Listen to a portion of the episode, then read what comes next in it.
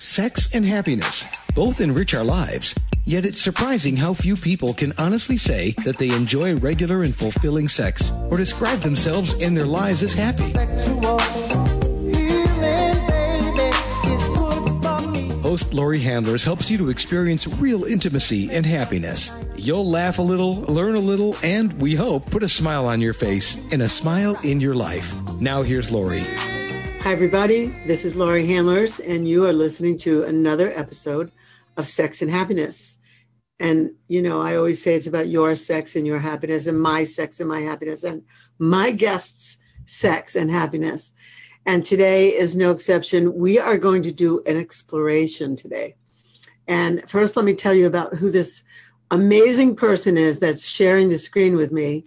I want to read to you a little bit about her, although I don't need to read anything because we have been friends for a long time. But I want you to know who she is the way a little bit uh, more than what I know. So her name is Jen Koken. Hi, Jen. Hello.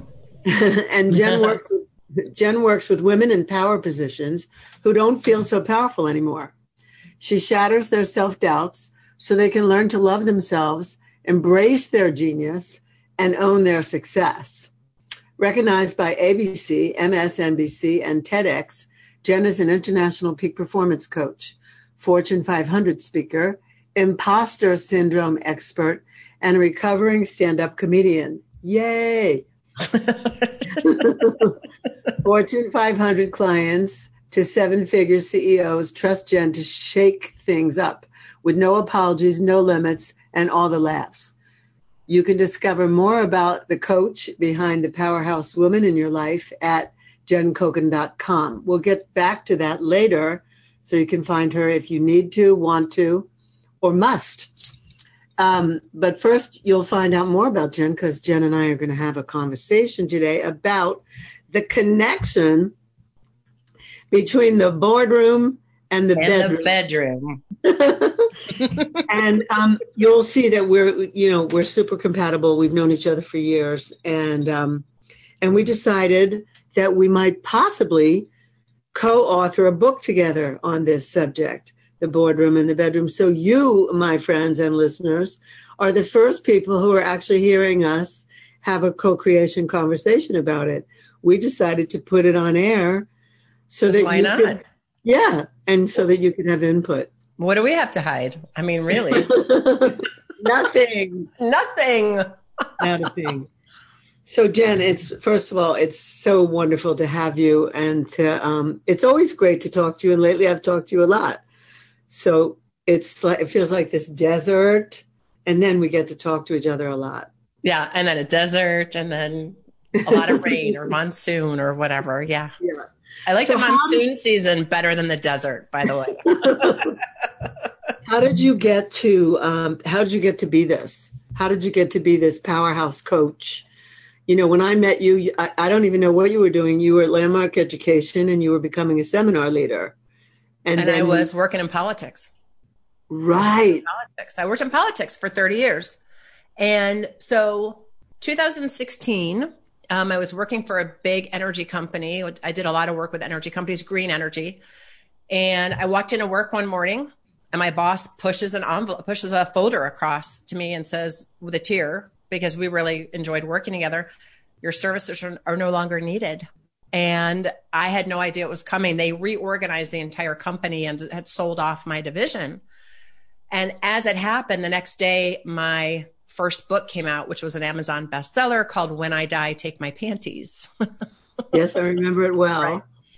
But that was the fourth job I've been laid off of in the four years I've been writing the book. And it took me about a week to figure out there was a bigger message for me. And I thought at the time, because the book is really, it's because I use stand up comedy with everything. So there's a lot of laughing in the book, but it was chronicling my mom's journey from dying from ovarian cancer, but it is not a sad book. And so I thought my purpose was okay, I'm supposed to educate women about the signs and symptoms. We don't want Right. anyone going through this. Except by October, I had done TV, radio, Amazon, whatever. Oh, I, all, I said, I don't want to spend my life surrounded in grief and holding space for grief. It was so heavy and so like, oh, just choking me. Yeah. And I had been a coach with Landmark, of course, a seminar leader with Landmark, had completed with them, but I loved the work I did and I was passionate about empowering people. I said, okay, I'll become a coach. I didn't know what I was doing. And all the programs out there of what you're supposed to do as a coach and you're supposed to do it this. I'm like, are we allowed to swear on this pod on this podcast? Yeah. Okay, good. I was like, fuck that shit. I want to do it my own. Like I'm going to do it my own way. None of this feels authentic. None of this feels true to me. So finally, I, you know, throwing spaghetti at the wall, trying things around 2019. Mm-hmm. I'm like, all right, I got it. I'm going to be that tall poppy. And if any of your listeners are in Australia, there's a saying in Australia, being a tall, you don't want to be a tall poppy. Right. Because right? you're going to stick your neck out. It's going to get lopped off. But I said, no, I know what I have to offer is amazing. I'm going to be a tall poppy. And I spent all of 2019 under the covers, miserable because my head was just getting lopped off left and right because I took on a big corporate client and I got sucked into that toxic culture.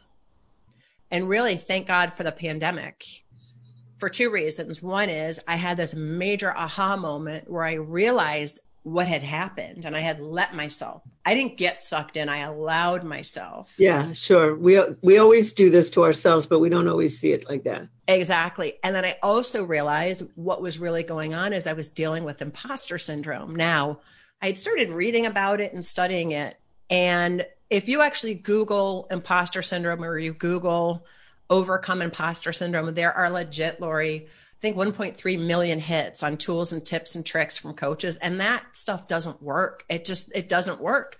What do you do? Manage the, your mind for the rest of your life? That sounds exhausting. And I don't want to do that. And I don't want to die because that's the only time I don't have to.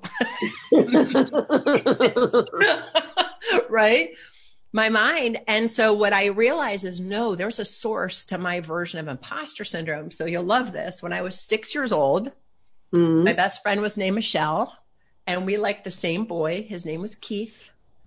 And uh, we decided at six the way we'd figure out who we liked better because he wasn't answering our notes. You know, if you yeah. if it's the end of the world, would you share a sleeping bag with me? I don't think we said that at six. Do you like me? Yes, no. So he wasn't answering our notes. Let's chase him around the schoolyard in the snow in Michigan and push him down and then see who he kisses. So we did and he looked at Michelle and she puckered up and he kissed her and he looked at me and I puckered up and he said, Ew. Oh. Heartbroken at six. At six years old, my life is over in kindergarten. but I, but fast forward to my adult life, I was like, oh my God. In that moment, Michelle was this like cute little perky blonde hair, blue eyed little petite nose and I was always twice the size. I'm five foot 10. I've been an athlete most of my life, twice the size of everybody else. I was the big girl, not fat, but just like tall. Yeah. And black. You are a tall poppy. I was going to say, like, what, what do you mean? Tall poppy syndrome. You are a tall poppy. I am a tall poppy, exactly. But I didn't own it before then. But right. I'm like dark hair, dark eyes. I was like, okay, I'm never going to be like her. She's a shiksa, right? Because I was Jewish. So in Yiddish, shiksa is like a non. I'm like, I can never be a shiksa. I'll never be a shiksa. I'll just be the funny sidekick. And my whole career was spent getting other people elected, um, standing up for other people's rights, uh, passing legislation to protect the environment, passing legislation to, you know, uh, reform welfare, blah, blah, go on and on and on and on until I realized, holy crap, the reason I'm having such issue is now it's me in front and a six year old, a heartbroken six year old, is in the body of a, how old was I then? You know, 55 year old woman trying to run a company. Mm. And the mm. moment I got that, I'm like, the whole world ah, opened up.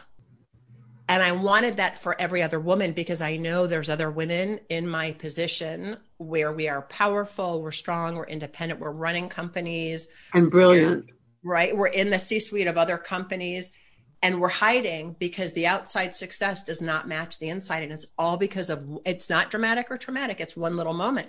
So that's how I got into the work that I'm doing and why it's so fulfilling for me to empower super powerful women and do it with laughs and do it with fun. Yeah. So great. Really great. Love it. Ah, let's take a breath.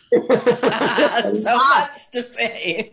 No, that's a lot. I mean, I I I also understand that. I think I just I I went through it before I knew you, so I didn't have you to coach me or rely on. I've had to pretty much do everything myself, you mm. know, because I didn't have.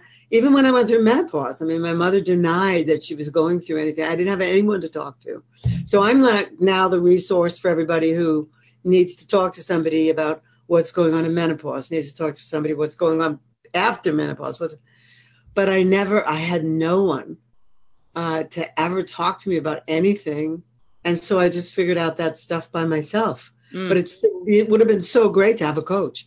I mean, I just I remember being at Landmark and them saying to me, you know, you have at least 40 to 60 volunteers, all the people going through the introduction of the Forum Leaders program, use them. They want to serve you. And I would be like, why do they want to serve me?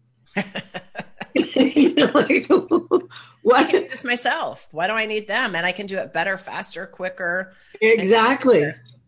Exactly. And, and that and is a I hallmark of imposter syndrome. Not asking for help, not delegating, micromanaging, being a perfectionist. People don't realize it. I didn't get any of that until I did. And yeah. now it's just like I ask everybody to do things and I pull away from so I just go, do it. And if they don't do it the way I like it, I go, hmm, I, I didn't like it like that. Can you try it again? Like I, I but it's, to, you know, it's totally different from how I used to be.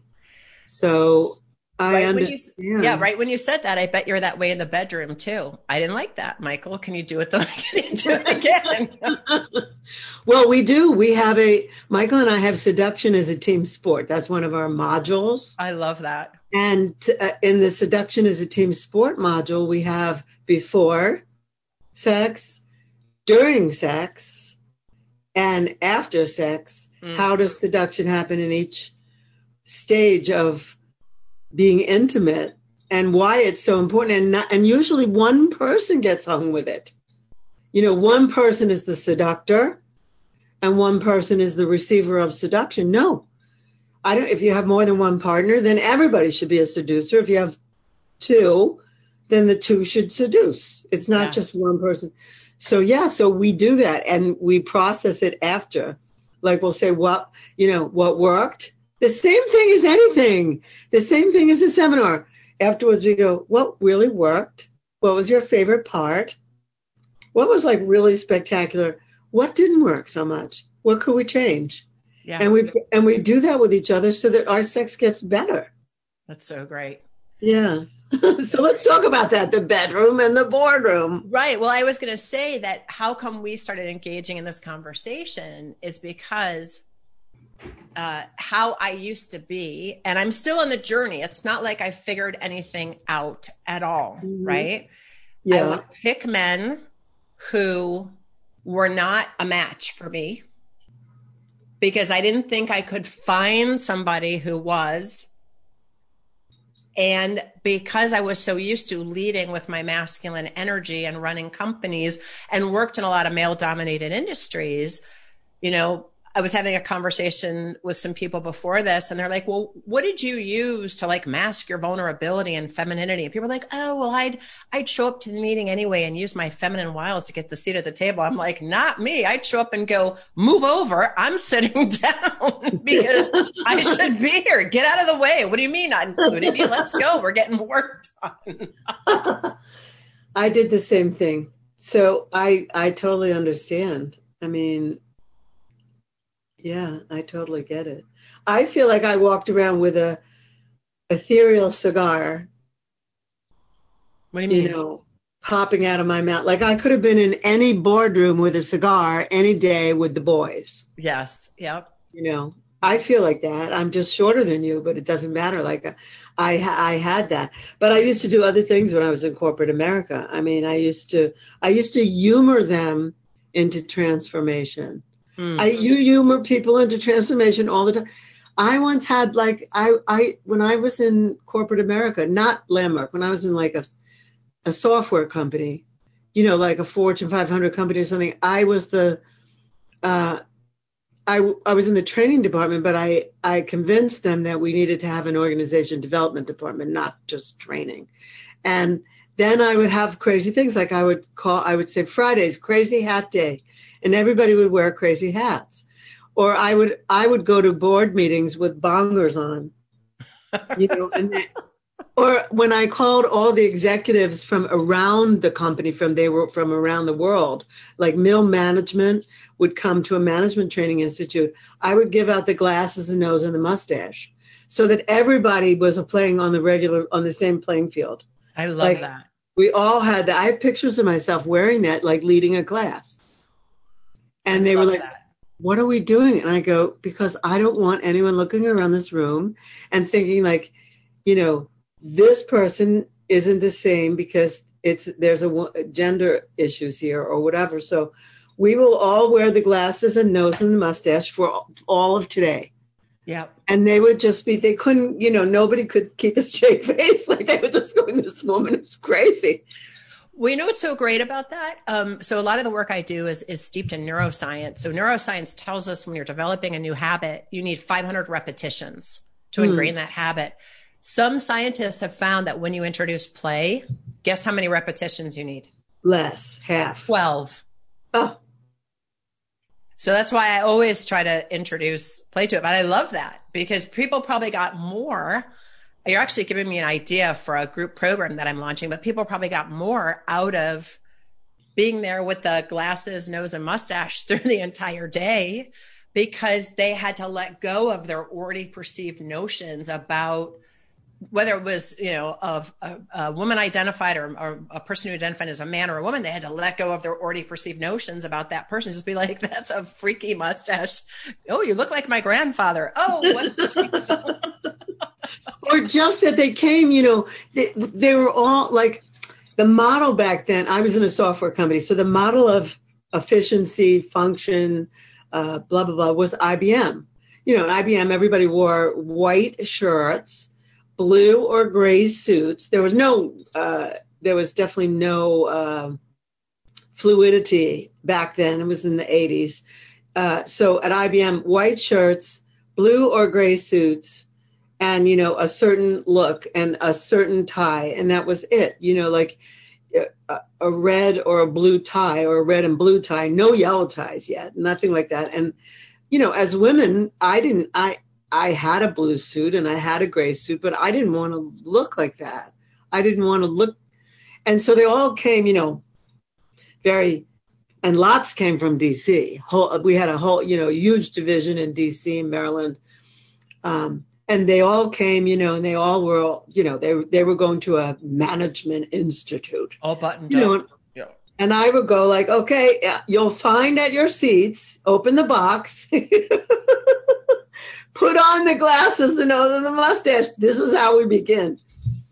And um, yeah, I was humoring them into transformation of everything that they perceived to be the way it was. Yeah. The way things were done. Yeah. And i it was wonderful. So and I, but the stuff i know now i didn't know then so i now know that like sexual energy is what is the energy of creation and when i so i think you know, because I left that world and I went into the world of sacred sexuality and teaching that, which is far more fun um, than it was doing that, although I had a lot of fun there. I feel that if people would would harness their sexual energy and be aware of it and use it for the purposes like for business slash the purposes of good. Yeah you know whatever that means you know like for for the kinds of things you were up to you know green energy um, social justice what have you. If people would use their sexual energy i always thought that business would be ahead like would change the planet before politicians Mm. I felt like businesses, if they had their if they had their heads screwed on right, there was because of the profit motive, they would find solutions to problems. instead of creating more problems, they would find the solution to problems. And now that I know that they could use their sexual energy to fuel their intentions and and really harness it, I feel like especially women executives, come on. yeah, on. I know. Um, there's so many thoughts that I have racing around in my head. So I think a couple things about what you said. One is that because there's very few women at the top, right? So in 2018, there were 25 female CEOs of Fortune 500 companies and 23 men named John. and fast forward to 2020, there's 41 women and a lot of, I don't know how many men named John. I don't know if there's the same or whatever, but a lot of corporations are redesigning or thinking about how they create space for people who identify as women to rise to the top. Why? Because female or women led companies make more money. Women led companies have higher employee satisfaction. Women led companies have lower employee attrition. Except if what's on the inside hasn't transformed the inner game to match the environment that outer game is not going to be in alignment and true and true. And I think we started this conversation because I was sharing about a client who rose her way to the top. And the key thing for me was to get her out of her head into her body. It's a lot of the work I do with my clients. Like you got to embody the kind of, well, what's that mean? All right, let's have a conversation about being in your body and the chakras and energy right. centers. And so she was able to get into her heart. And a lot of women have closed their throat because they've given away their voice. What we haven't done yet is align that with sex the the first and second chakras, right? If you don't align that, that's probably why you don't have a voice. Those are they're so connected. Yes. And then and we were talking about the imposter syndrome and you were saying that if the outside environment doesn't mirror the inside environment, well, what I was saying, and this is because uh, I've been in this inquiry, which is also yeah. what, right? Uh, so, as a, a person who's been single for a while, my last relationship, as you know, was we won't even go into it, but it yeah. was, you know, it was not a match. Right? It wasn't very satisfactory. No, not a match. It was not a match. It was not, and I don't want my next relationship to be the most satisfying, fulfilling, sexual, sensual, adventurous, amazing relationship of my life. Right and so it is. And so it is. and owning a house on a lake, a still lake, not right, power lake, boats, and we can right. go into all the other rest. Doing that again, and so it is. Um, so it is. in the wilderness where we can have retreats with naked people. Okay, and so it is. So my point is that what I realize is this experience of imposter syndrome, which many people are now tuned into and interested in, is really another way to um, to name something to give people access to something like, and you'll appreciate this and remember this. If you and I were driving in a car and the car stalled out and we opened up the hood, we would look at that together and we're like, I don't know. I don't know. There's a bunch of wires and stuff. But if I called my friend David, who helped me change my spark plugs and helped me change my coolant, be like, no, it's the hibby jib and the hobby dob. We're like, oh, we don't even know what a hibby jib or a hobby dob is. So once you have access to something, it gives you power and facility over that thing. So imposter syndrome is really an access point to identifying where you had a break with yourself, mm. where you had a break with loving yourself. And you began to believe either the hype that's in your head or what other people were telling you. And we cut ourselves off from source, love, and universal love because universal love and divine intelligence is all connected all the way through up and down in that void. When we cut ourselves off that way there's no way we could be connected to our sexual energy which is alive and creation and money and all that lives in the same realm. So there is there's you know there's three aspects to a human when i work with my clients. There's you there's what you're at work on and there's the environment in which you're at work on what you're at work on. So corporations may be changing the environment in which we're at work on what we're at work on to for diversity inclusion for um, women for lgbtq etc but if the inside game for you if you're still operating deficient disconnected from your heart you can't be just it, it all goes together right? You can't be connected to your yoni you can't be connected to your throat you can't be connected to your intuition to divinity. And so how and that translates this this client of mine was like she doesn't date. She hasn't had a relationship in forever. She doesn't want to go there. I'm like honey you, you know i don't know. She's 55 i'm past that. I'm like no you're not. You this is the thing. Are you alive? Are you walking? Are you breathing? Are you talking? Are you eating? Are you sleeping? Are you, you there's nothing, there's no past anything. No, are you pooping? If you're pooping, you're juicy. Sorry, just you got to figure out the access to that. I, I can't stand it when people say to me, "I'm beyond that. I'm over 50, and so I've given up on sex. I've given up on relationships. I've given up on everything. I was like, I call bullshit. Yep. I call that you boxed yourself into a corner because of whatever, because, yep. because, because, because, whatever the reasons are, whatever the story is, and the the narrative is, and I call bullshit. Absolutely. And let's talk about because you said this to me, which is, you know, there is the masculine of making things happen when you're head of a company, when you're at that C suite level, when you're managing a lot of people. And we need that at that level as much as we need an ability for a woman or a man to bring nurturing energy into that environment to ensure that I don't know, during a global pandemic that everybody is okay and actually check. I mean, right now, the big, what people have seen over the last year is when leaders are vulnerable and show empathy, those are the companies that are thriving. And when they don't, and those are, you know, normally women identified or divine feminine, except men can have that energy. Of course well, they can. Right. Of course they can. Right. So then we were talking about how most women bring that competitive energy into the bedroom, into their relationships. And I had said to you forever, I said, men, this was what I used to believe men can't handle me which isn't the case. It's what they didn't want to be is in competition with me. And I was bringing that energy into those relationships. So talk to me about that a little more. Yeah, I used to do that too. Um, and I, I, I don't know. In 2003, I had my last relationship with somebody who's competing with me. So it's a while ago already. Yeah. Thank goodness. Um, I didn't know any better I just simply didn't know any better. I didn't know how to stop it. But what Tantra gave me was the ability to see that I could weave between both, that mm. I could be super productive, super penetrating in my in my communication, and at the same time, I could like feel feminine.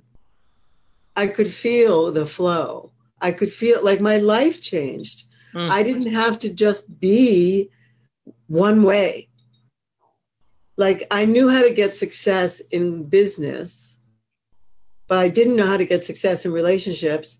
And I stopped being the same way in business all the time. Like I stopped that. But it really took me to to uh, later on, like when I moved here to Phoenix. When I moved to Phoenix, I went online dating. I met 100 men. Like right, you know, as soon as I got here, I just started online dating. I mean, you know, few months later, and I would meet like three people a day. I was like, you know, two teas. I don't drink coffee. Two teas and maybe a drink. And I would be like, no. I'd say, you know, you're not at all comfortable with me, are you? You know, like I just would say it so they didn't have to like bear another hour of tea or coffee and I and I just said to myself, okay, I have to whatever I'm expecting from someone to give me, like something I'm missing that I want a relationship for.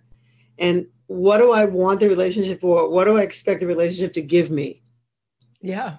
And I said, whatever that is, I'm going to give it to myself. Mm. So I gave it to myself in terms of my landscape, my house, my whatever, but I also gave it to myself sexually. I took myself where I wanted someone to take me. And because I did that, I just like something shifted. I wasn't going to give up on sex. That's ridiculous. Like I was like way too sexual of a person. So I took myself, you know, I made love to myself as my own ideal lover. Like I, I, you know, this is how the gloves came. You know, I wear when I self pleasure, I wear surgical gloves because I don't want to recognize my own hands. I want to make believe that these are the hands of my divine lover. And so I took myself on a about a two hour date, which changed everything. Yeah. It was a game changer. And I just went, oh, well, now I took myself there. So I can be in that state anytime I want. And I don't have to expect that from the outside world. I don't have to expect that from anybody. There was something freeing that it made me unneedy. It made me much more, um, believe it or not, this is a truth or dare. Believe it or not, when I go out somewhere and there's, you know, like I'm at a bar or wherever I used to be anyway, I'm shy. If a man would make eye con- straight eye, eye contact with me and like give me that I'm interested look, I would look down. Me too. Yeah, I couldn't. I'd be like, oh, you know, some of my friends would wear right zip down to I used to call it zip down to your pupik. We're we're both speaking Yiddish today. belly button. And then they go, Why was that man staring at my breasts? And I go, Because you unzipped your whole thing down to your pupik. Your navel. um, I couldn't do that. Yeah. I was too shy. So then so something changed though. I mean, because that's really how I met Michael. I mean, I, I said to him, You said something that that was arousing to me. You said something, we should have a drink. And he was like, why? And I said, well, you said you want to meet the goddess. I am the goddess. Like I couldn't let him leave that place that we were after he said that. It was just like, hmm, this man has real potential. He gets something that I need to be gotten in. But that was the most, that was pretty forward of me that was really forward of you, but I love that. And it actually makes me think of myself freshman year of college, sophomore year mm-hmm. of college. I was that woman who would like seduce the hell and I loved it. And it was so much fun. And I was my own in my own sovereign being. And I was because I lived a very sheltered life. My mother never talked to me about sex. She left the joy of sex around hoping I would read it. And I asked her about it years later. She was like, I was too embarrassed. I'm like, okay, but it might have helped me if you had actually talked to me about like pleasure and dating and men instead of me trying to figure it out on my own. But when I got to college, I'm like, wow, I really like sex. I'm going to have a lot of sex. I'm going to enjoy myself.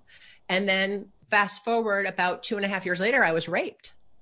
I said, okay, well, I can't be that way again. I can't mm-hmm. be. And so I cut off that sensual sensual part of me right. that, that woman who was okay with enjoying sex okay with pleasure okay with creating and co-creating with whoever my partner was. And it took me to my first ISTA to reclaim those parts of me.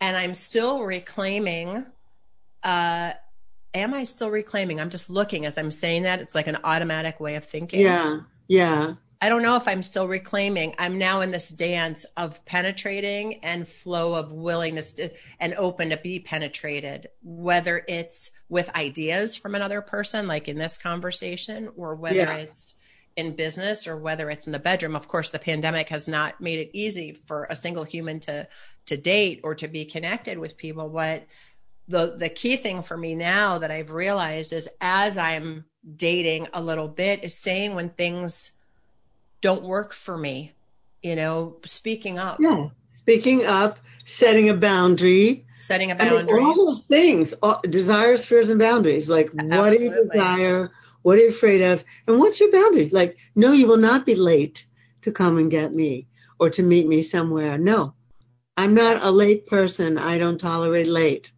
So and we're saying this that you know i never forget the first ISTA i was at when um, I don't know if you remember this, but I fell in love with my armpit. I found this erogenous zone right, in my armpit, and I was like, "Oh my god, who knew?" So it's like, could you lick my armpit? Could you, you know, like asking for what I wanted? It's still sometimes I become that shy person, but I'm like, all right, well, you know, do you want what you want, or do you, if you want what you want, you got to go out and ask for it, and people either exactly. get yes, no, or maybe, and then none of that means anything. It's yes for now, it's no for now, it's maybe for now. But there's, I was just thinking, like, what are our top, what are our ten aspects of this? We've got the whole book. You know what I mean? Like each session of recording and going, okay, what does it mean to be penetrating and being willing to be penetrated all at the same time and how does that work right. how do you ask for what you want all the things that we've been on this journey together looking at it in your sex and happiness class as yeah. well during that class i met a guy i started talking to and i was like well okay, this is interesting he's saying all the right things and then he said a couple things and we had a zoom call and i wasn't attracted to him and so i asked for a call and i said i'm going to be honest with you i didn't have an experience of chemistry with you and I want to just ask you how that was for you. He's like, Well, yeah, me too. I didn't have an experience of chemistry. I go, Great. Thanks for acknowledging that. So, what do we want to do from here? Because I don't want to ever feel obligated or have anyone else feel obligated to be in communication. Right. Well, what, because he's into the same things that I am. And he's like, well, why don't we just communicate when the mood strikes? I'm like, beautiful, perfect. He was like, thank you so much for bringing that up and having that conversation.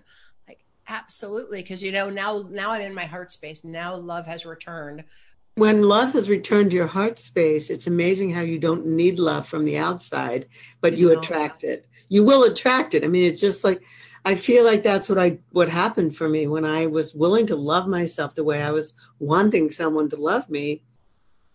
Then it was easy to meet somebody who would love me the way I wanted to be loved. Mm-hmm. It's so it's so hysterical. Well, how how can you ask for what you want when you don't know what you want? How can if you're in that journey that you were on of loving yourself, all of a sudden you became your own beloved, right? And you knew what you, your desires were. Maybe I don't know if want desires, and you. My, could, I knew what my desires were, and I also knew at this point, I know things that I, you know, things I value and things I have boundaries about. These are not things that I grew up knowing. Yeah. I didn't know any of that. So now that I know it, I can speak it. I can say these are the things I value. And, you know, in my relationship, I had to say some things to Michael. He often canceled. He used to cancel at the last minute. Mm. He would just say, I don't feel well. I, I can't see you tonight five minutes before he was supposed to be here. Um, and I would, uh, so I said, you know, we need to have a talk. So, and because he's done landmark, we had the same vocabulary. So I said to him, look, the way I see it, you know, my word is my integrity. I think you see it the same way. So you give me your word, or often you give me your word that we're going to have a plan, and then you, you don't keep it. And I'm questioning that. I'm calling that to, into question. Are you your word or not? And he was like, I'm by word. I was like, well, okay, then show up as that. Yeah. But he did, he, he floored me once, and I'm going to say this to you. Like, it, he, we were, I was leaving a meeting around 10 o'clock at night, and he said to me, when you leave the meeting, give me a call. And so I called him that particular night, and uh, he wasn't paying attention. I could tell. He was totally distracted. He was like on the phone with me, but he wasn't responding.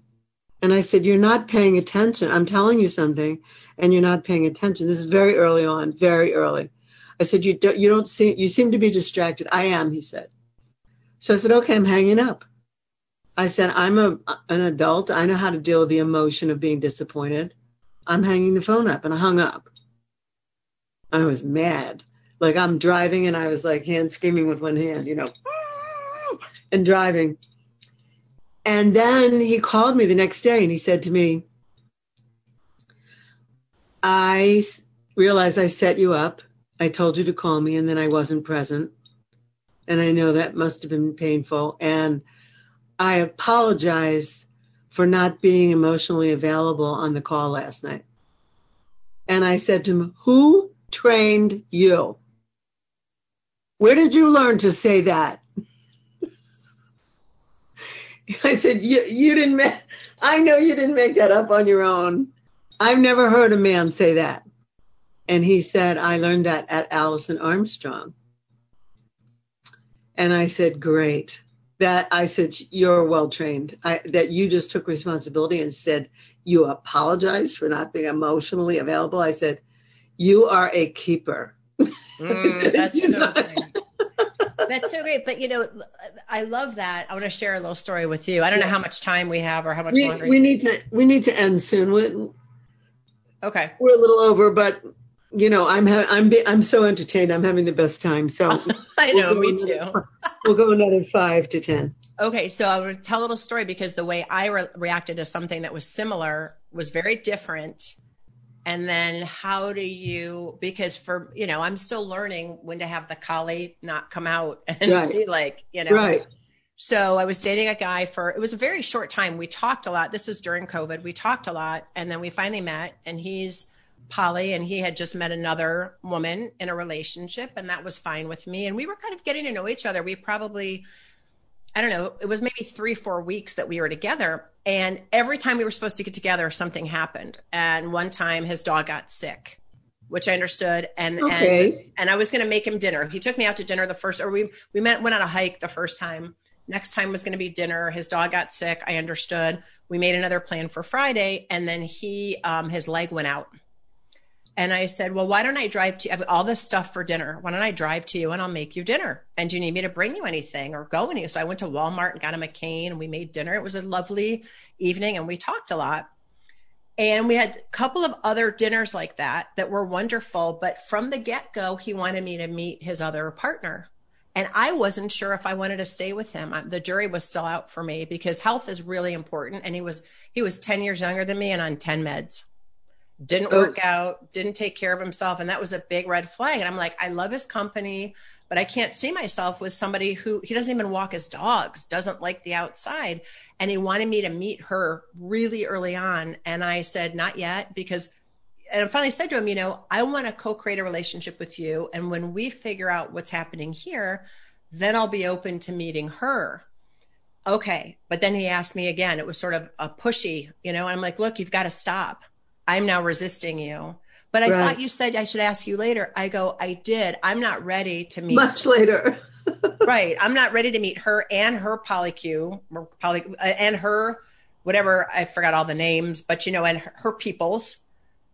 Well, we, you and I, the three of us would go to dinner and then we'd all go meet the other people. I'm like, I'm not ready yet. And I finally had to sit down with them and say, look, I think you have an idea of what you want your life to look like, which he did. He wants a big house with two separate master suites and a woman living in each who can bring their lovers in. And, and that's beautiful. You should, if that's what you want, that's what you should have. I said, but I'm not interested in that, at least not right now. I want to know, can we start, can we author this together so that I'm not entering your story when it's already been written? And he, and we toast, and he said to co-authoring our relationship. And I said, that's beautiful. And I was like, all right, the whole health thing, maybe that's, we'll see. So we were supposed to get together that Friday. Yeah. And he calls to cancel 20 minutes before he's supposed to show up. And I was oh, like, no. what's going on? He goes, well, I don't know. I'm just not feeling it. And I said, you want to say a little bit more? I just can't do poly the way I want to do it. Now I knew he was so in love with this other woman. He was falling in love with her. Good for him. He wanted to spend all his time with her. He should. And he said, Can I call you tomorrow? And I said, No. I said, I'm not interested. You just broke trust with me. It's the third or fourth time you've done this. And I'm going to stand by what I said before that you have an idea about where you want this to go. And I'm not in the same story that you are. So I'm going to call it right now. I'm, I don't want to talk with you. Very anymore. smart. Very yeah, smart. Exactly. And so what's interesting though is how do you know when it's a keeper or not. And I think for me, the tell was the health piece is so incredibly important because I take care of myself. I do the long distance bike rides. I want someone with me who's going to do all that stuff. And I think often women or people don't want to be alone. So they settle and, and lose their sovereignty and give up what they really want, or they think that person isn't out there. But that's in the head. That's not in the heart. When we that's get right. back into our heart, right? We are, there's no limit to love in our There's heart. no limit to love. And we have to be willing to risk our boundaries. We have to be willing to, to say it. I've had to say to my partner, I'm worried about you. Your health is not where my health is. Uh, that's a huge value of mine. So he's working on it. He is working on it. today I bought a stationary bike. I ordered a stationary bike and he said, I want one. And I said, let's see if you use mine first. If you will get on mine when it comes, when I'm not on it, then I'll get another one. I'll, I said, I'll buy you a present. I'll get you another one and we'll ride next to each other. I said, but I warn you, I'm an animal on a stationary bike. So I love that. better keep up with me. I, but we like we do talk about that. We do have to talk about that. And but he had the initial I guess I'm gonna just say, I mean, he had the communication piece, he had the investment into transformation piece, he had the tantra piece and the and the want of that. And he had the piece of goddess like worship the goddess. I mean it was that part those parts i couldn't implant that into somebody. Right right. The other parts were you know i'm calling you out on your word. Don't break any plans with me ever again and don't come here late. And he doesn't. And he loves to tell the story about how i called him out. He also said to me you know he had boundaries. Don't have he said don't try and have a relationship with me i'm not very good at that and i said okay i won't and then he didn't want to stay over or something, right? Like, right. Really no sleepovers. Fine. Who cares? I didn't care. Yeah. I didn't take any of that personally. Plus, I traveled so much at the time. Like, I really didn't care. It was like when I would get home from somewhere, it would be great to see each other for a couple of days, and then we wouldn't see each other for a week. Right. And it was fine. I didn't, try, I just said, I don't need anything from you to fill some hole or something. I don't need that. And he was so floored by that. I wasn't trying to, I was really sovereign and he was really sovereign. And he, he felt like, wow, he was really dealing with a sovereign adult. Yeah. Yeah. yeah. So I think it's really just, I think speak your truth, that law, you know, I think speak your truth is like really important. I yeah. love that you said to this person early on, you know, no, I'm not in the same picture that you're picturing in your mind. I'm not, that's like want someone wanting you to meet their kids. Yeah. And, and I'll, I really, you know, when I, you know, I was diagnosed with breast cancer in August, but I'm fine now. I'm cancer free. And really for me, when I began to go public is, is it's about being the, you author your journey. You're responsible for your experiences, for what you want, for getting what you want, for getting your needs met, for knowing your desires. It's not anybody else's responsibility. No, it isn't so I want to be the author or we're going to co-author our journey together. And I think very often couples, I've seen this a lot, start taking each other for granted because they think they know the person. And a friend of mine, when she married her husband, one of his vows was, I vow never to know you. I love that. I was like, I yeah. want someone to give me that vow. I vow yeah. never to know you. I yeah. vow to co-author Always. our journey for the rest of our lives. Oh, yeah. That turns me on. I want to have sex with that man always to be surprised, always to have beginner's mind, always to not to put you in a box. Yeah. So to me, a box is a coffin. I don't want to be in that box. I don't want to be in any box. of course, where my mind went was, don't put me in a box. Get in my box. That's a different metaphor. it is a different metaphor. so, okay. So I think we have a start. I think this is good. I think that my listeners and my watchers will be very excited to hear about this. You know, there are there we I am, you know, my audience has a lot of powerful women in it who need to hear the message that you can be just as powerful in the boardroom as you are in the bedroom, but you have to just as much attention and look, I put so much detail into my corporate how I dressed, what my shoes looked like, what, you know, what I was going to say when I was at a board meeting, what I was going to say when I was training executives. What, you know, I, I'm putting just as much of that into my personal life and into the bedroom. I'm not having sex and not talking about it. Yeah. Yeah. I'm not. I'm not uh I'm not gonna I'm here's the other one. I always say this. People say if you would schedule a date it's not as spontaneous as if you just have sex or you know you schedule sex or whatever it's not as and i go hey you wouldn't never schedule a business meeting That's you good. would schedule a business meeting up the wazoo. You'd have meeting after meeting after meeting after meeting because you know how important it is to be in communication with the people that you need to meet with. Why wouldn't you meet with your partner? I love that. And you wouldn't come to a business meeting not prepared. It, or setting up the room and the environment the way that's going to be conducive to having a meeting that would be successful. So set up your bedroom that way. Do what you need to do to feel comfortable, you know, groom yourself if that's what you do. Maybe you don't groom yourself. That's what you do. That's what you're into. But I also think it's that dance between, yes, you can bring that directive energy to the bedroom as the goddess to see because they want, they want to serve the goddess. All they men do. want is to make us happy. That's right. In a heteronormative world, that's really or one part, you know what I mean? That's all men yes. want to do. They just want to hear good job. Yeah. Michael taught me that. I said, That's it? You mean I've been alive for this long and I never knew that the only thing men want is to hear good job? Yeah. He said, That's it. You could say it to me a hundred times a day, it would never be enough. That's what my ex husband used to say. Tell me that, feed me, fuck me, I'm good. I'm good.